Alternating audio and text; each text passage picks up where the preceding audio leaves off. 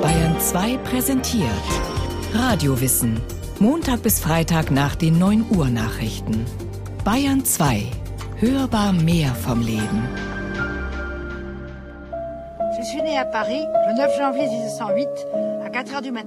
Ich bin im Jahr 1908 um 4 Uhr morgens in Paris geboren. Ich führte das typische Leben einer jungen Französin der Bourgeoisie aus bescheidenen Verhältnissen. Erklären Sie mir doch, wie sich Ihre literarische Aktivität entwickelt hat. Mit wie vielen Jahren begannen Sie zu schreiben? Vous avez écrit à quel âge Oh, ben, c'était un peu comme vous. Naja, ungefähr wie Sie mit sieben, acht Jahren. Ich las sehr gerne und es machte mir Spaß, die gelesenen Bücher zu imitieren. Ich schrieb zum Beispiel ein Buch über die Familie Essiggurke, eine Imitation der Familie Fenouillard. Meine Eltern ließen die Geschichte zu einem richtigen Buch binden. Dann habe ich noch viel dummes Zeug geschrieben und mit elf Jahren aufgehört. Erst mit ungefähr 20 schrieb ich ernsthaftere, wenngleich ziemlich schlechte Literatur.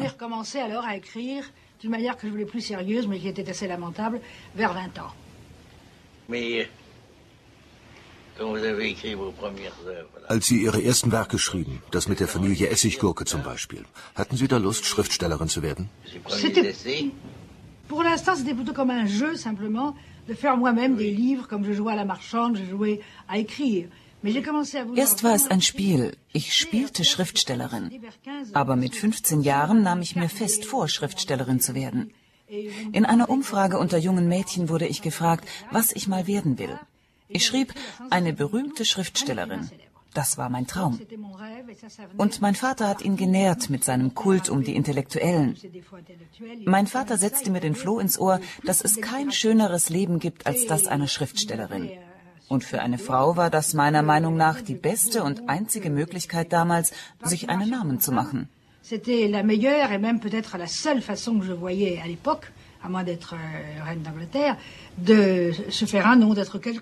Simone de Beauvoir und Jean-Paul Sartre, das intellektuelle Paar des 20. Jahrhunderts, die unkonventionellen Gefährten in wilder Ehe, das Vorbild für die 68er Jugend. Auf vielen Fotos sieht man sie gemeinsam. Sartre mit Pfeife, Simone elegant mit hochgestecktem Haar im Café Le Flore der 40er Jahre. Sartre und Beauvoir im Boot mit Fidel Castro nach dem Triumph der kubanischen Revolution. Das alternde Paar zwischen Studentenführern einer 68er-Demo.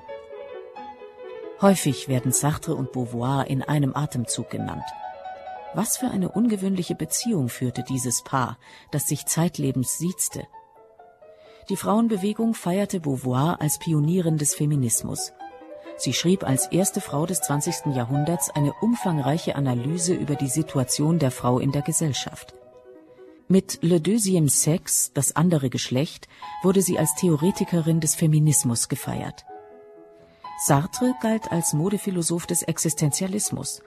Er entwickelte eine Theorie der menschlichen Freiheit, die er in seinem philosophischen Hauptwerk Das Sein und das Nichts festhielt. Simone de Beauvoir und Jean-Paul Sartre lernten sich 1929 als Philosophiestudenten an der Pariser Sorbonne kennen. Sartre schloss das Studium als Bester, Beauvoir als Zweitbeste ab. Unter seinen Kommilitonen erwarb sich der großmäulige, brillante Sartre vor allem als trinkfester Schürzenjäger Ruhm. Die beiden mussten sich finden. Denn die intelligente Simone suchte einen Mann, der ihr geistig überlegen war.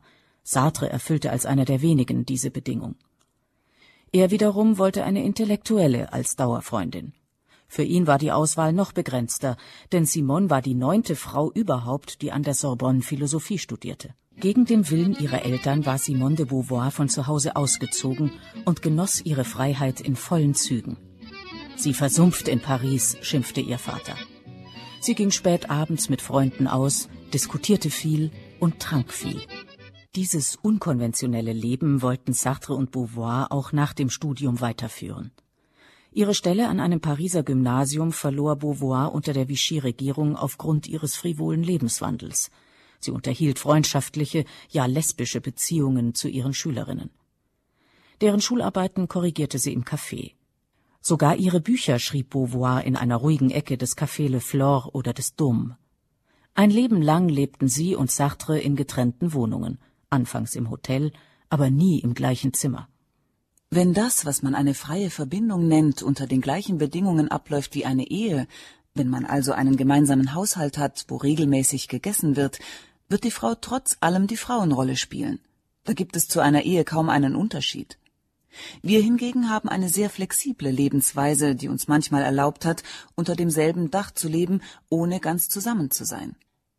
Zum Beispiel, als wir sehr jung waren, da lebten wir im Hotelzimmer, aßen im Restaurant, manchmal zusammen, manchmal mit Freunden und verbrachten auch die Ferien oft zusammen, aber eben nicht immer. Diese Art von Freiheit, die wir im Alltag aufrechterhalten haben, ist wichtig und hat verhindert, dass sich zwischen uns die lähmende Seite der Ehe breit macht. Statt einer bürgerlichen Ehe schloss das Paar einen Pakt. Die Idee kam von Sartre, der zwar Simone an sich binden, aber seine Liebschaften keineswegs aufgeben wollte. Trotz seines unschönen Äußeren, er war kleiner als Beauvoir, trug eine starke Brille und schielte, blieb er bis an sein Lebensende von jungen Frauen umschwärmt.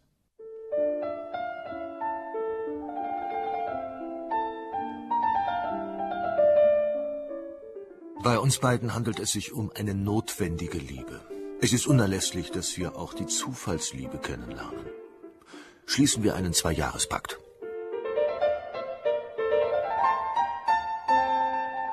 Dieser Pakt wurde schließlich verlängert bis zu Sartres Tod im Jahr 1980. Der Pakt bestand darin, die gemeinsame Beziehung an die erste Stelle zu setzen und die Geliebten der Hauptbeziehung unterzuordnen. Eigentlich nicht anders, als es fremdgehende Ehemänner in der bürgerlichen Ehe praktizierten. Anders war allerdings der zweite Teil des Paktes.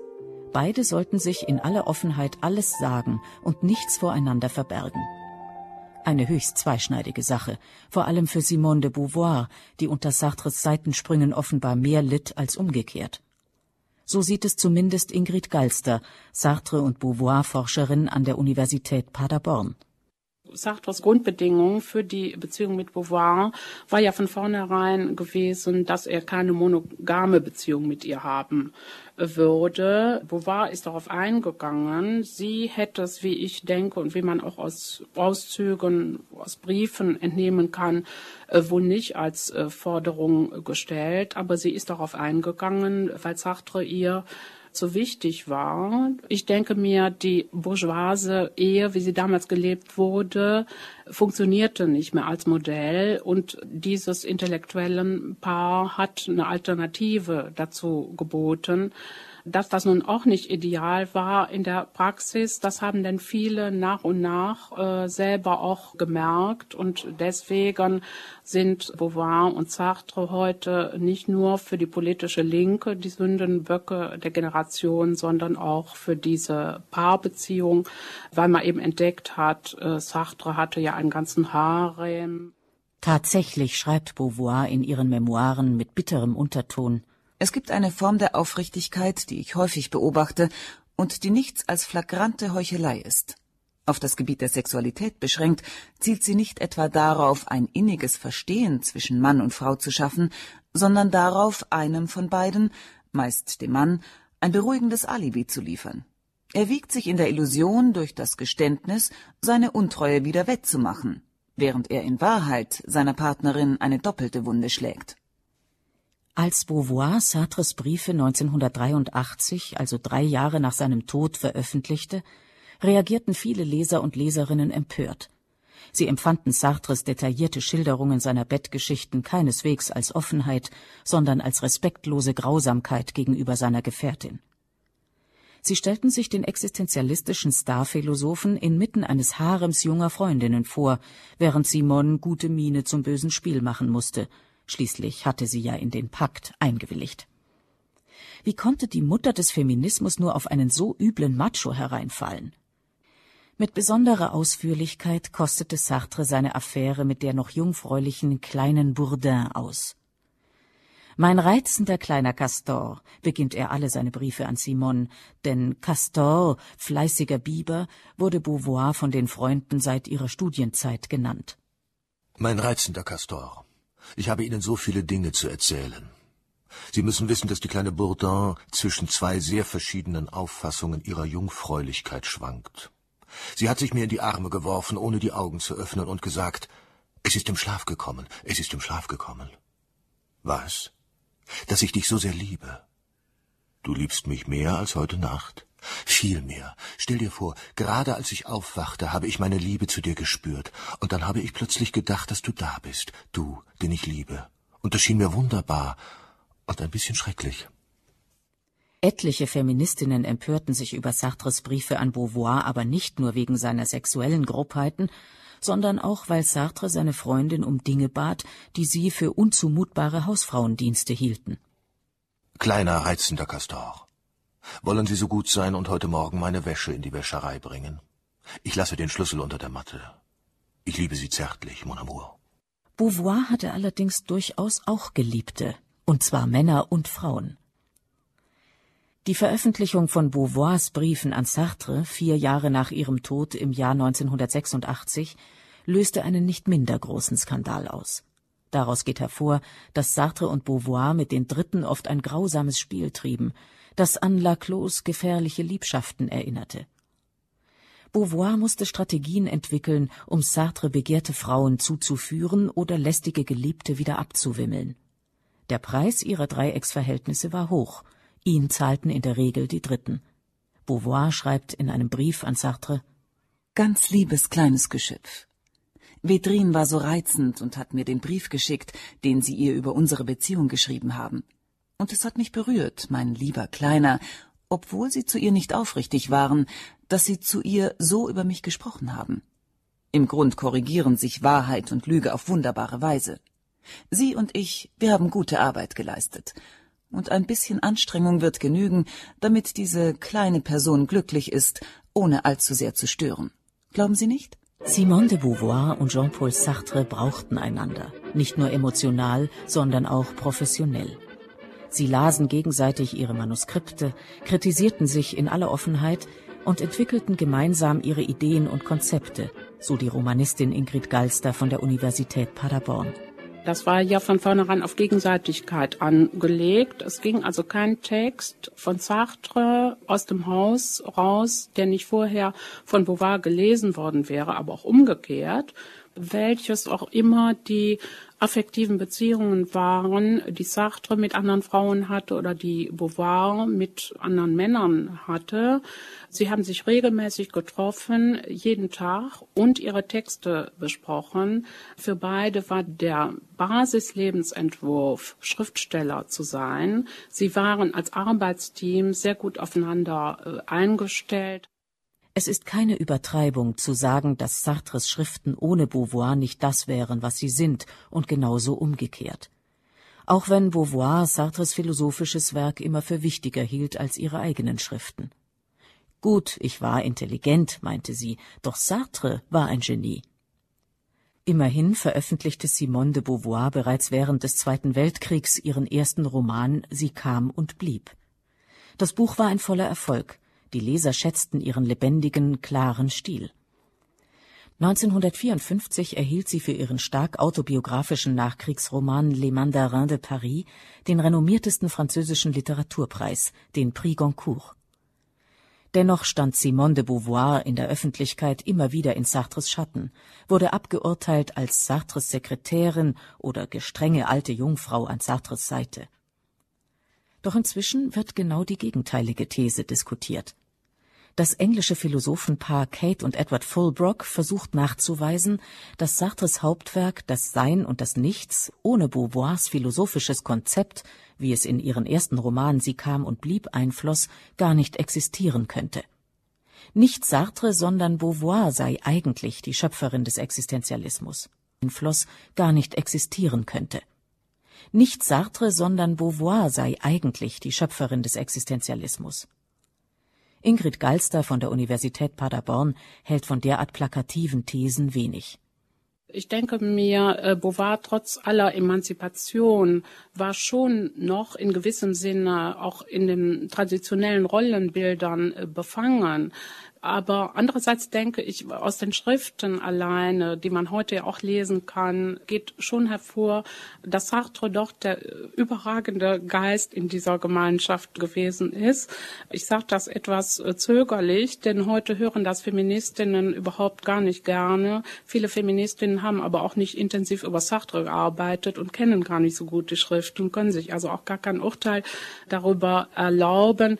Also man kann sicherlich sagen, auch affektiv Beauvoir war sicher ganz stärker abhängig von Sartre als Sartre von Beauvoir. Sartre galt als der kreativere Geist, Beauvoir als die große Analytikerin.